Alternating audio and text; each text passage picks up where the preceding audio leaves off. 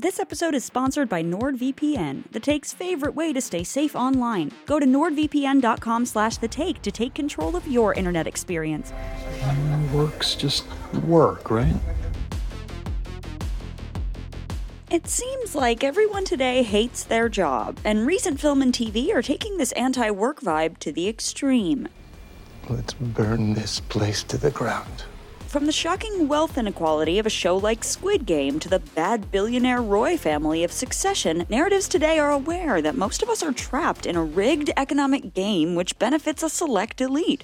Because they realized if all the slaves dressed the same, they would see how many of them there were, and they'd rise up and kill the masters. Apple TV series Severance adds a sci fi twist, but channels a similarly sinister view of corporate intentions while mocking the recognizable absurdity of the workplace conventions that are designed to mollify workers.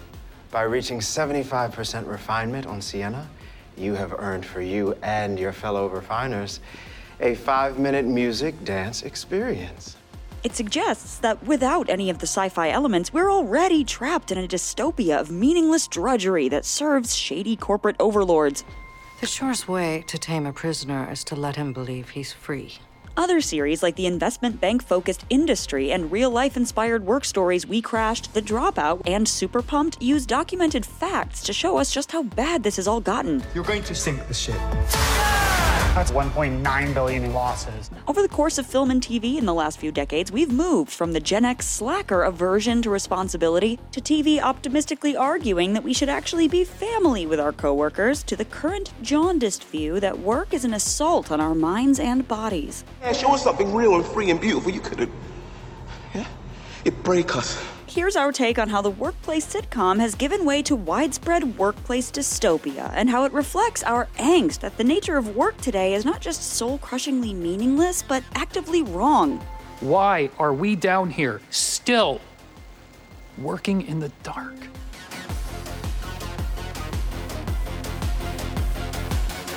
If you're new here, be sure to subscribe and click the bell to get notified about all our new videos.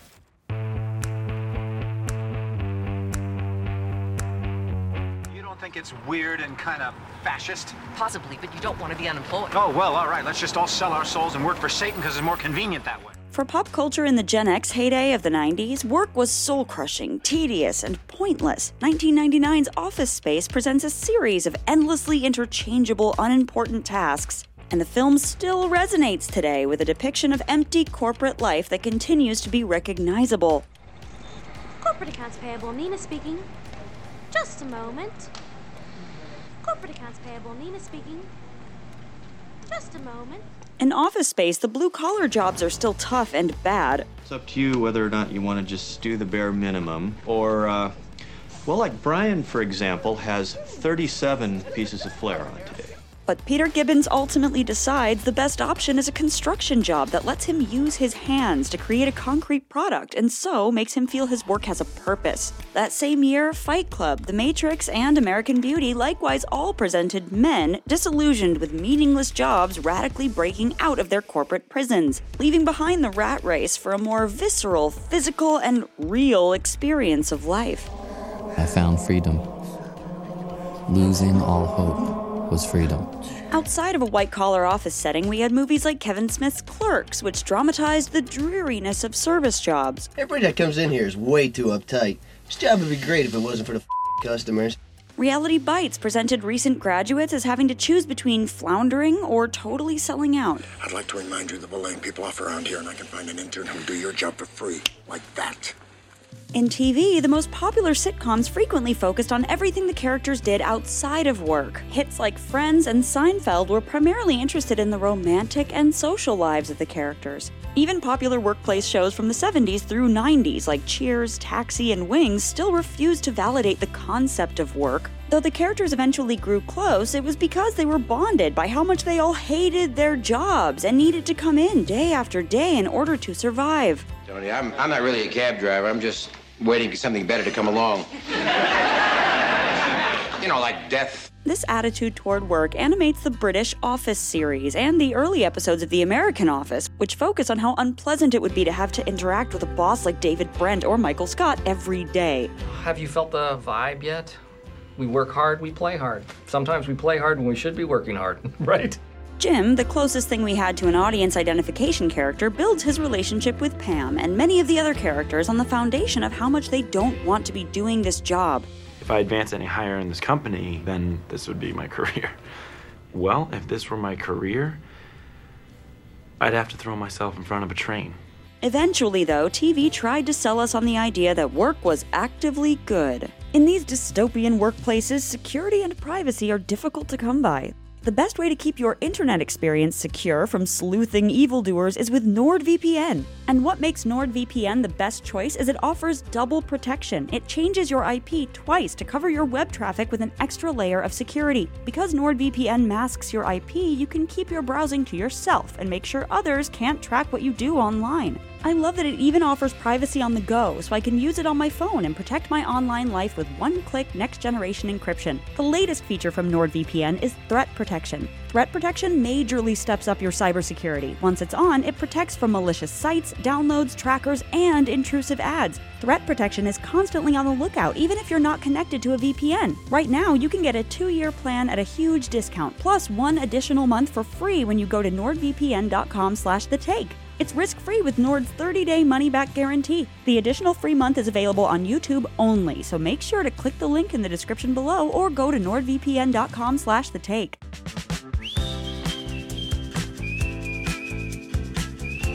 Though Jim is initially defined by how much he hates Dunder Mifflin, for the series to continue, he has to stay. And to make this less depressing, the series motivates him to want to be there, both due to his love for Pam and due to his friendships with the other coworkers. When Jim and Pam get married, the rest of the Dunder Mifflin workers are guests of honor. I just want to say how happy we are that all of you are here tonight. And by the end of the series, they even view themselves as a family. My top salesman, Jim Halpert, was best man at my wedding, and office administrator, Pamela Beesly Halpert, is my best friend. The biggest offender in trying to actively turn work into family is Parks and Recreation. For its first two seasons, Parks and Rec maintains aloofness toward work. Even though Leslie is committed to the idea of being a public servant, she only wins minor victories and pretty much has to force her apathetic coworkers to do their jobs. No, no, no. I've been trying to put a park there for four years. What we are going to do is we're going to take your enthusiasm, we're going to bundle it up, and we're going to find a new place for a dog park. Doesn't that sound fun? One, two, three, cheese. The earlier Gen X cynicism is in part embodied in the character Mark Brendanawicz, who tries to keep his head down and do his job without going above and beyond. There is a sea of red tape, endless roadblocks. So, yeah, I don't know. At first, Leslie's unrelenting faith in the power of her coworkers is a joke that occasionally becomes sweet. But over time, that faith and the idea that Leslie's a good boss because she cares becomes the beating heart of the series. Did anyone ever tell you that your tenacity can be intimidating? Yes, every month of my life since fourth grade. Everyone becomes excited about their jobs. Eventually, Mark, who rejected Leslie, is replaced with Ben, who loves his job and Leslie and wins her over with his enthusiasm for numbers, logistics, and planning. Is this project? This is as much yours as it is mine. It's ours. I'm glad you're here. Uh, thank you.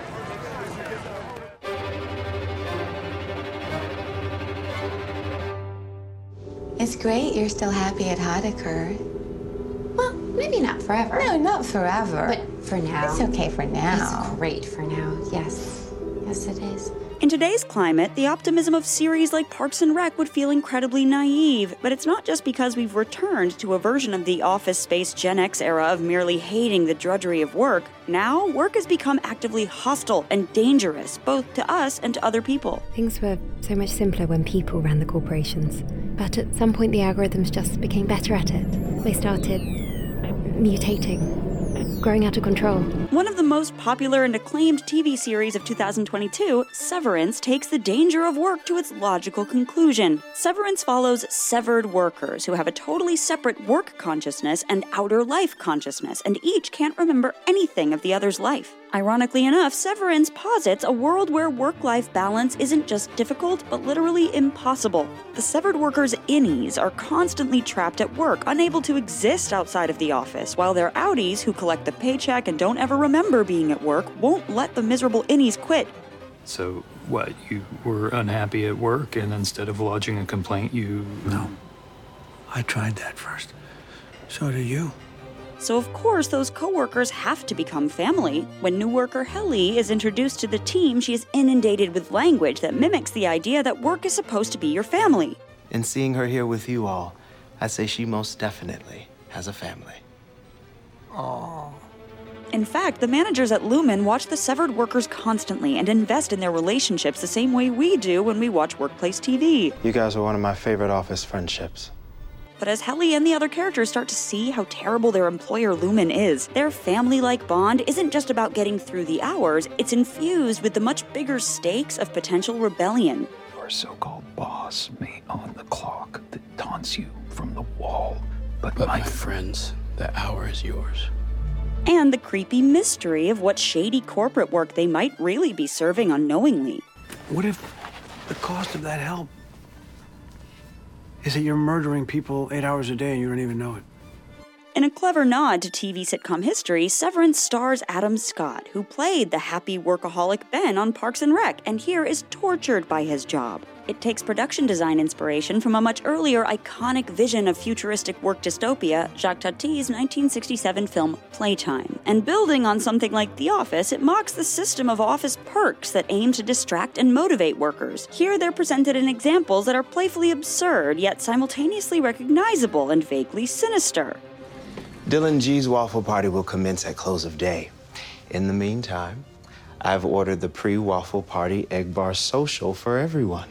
We see how Lumon attempts to indoctrinate its workers through an entire mythology of purpose that, to an outside observer, is clearly nonsense. The work is mysterious and important. And as it seems increasingly clear that something very wrong is happening at Lumon, being anti work takes on moral overtones.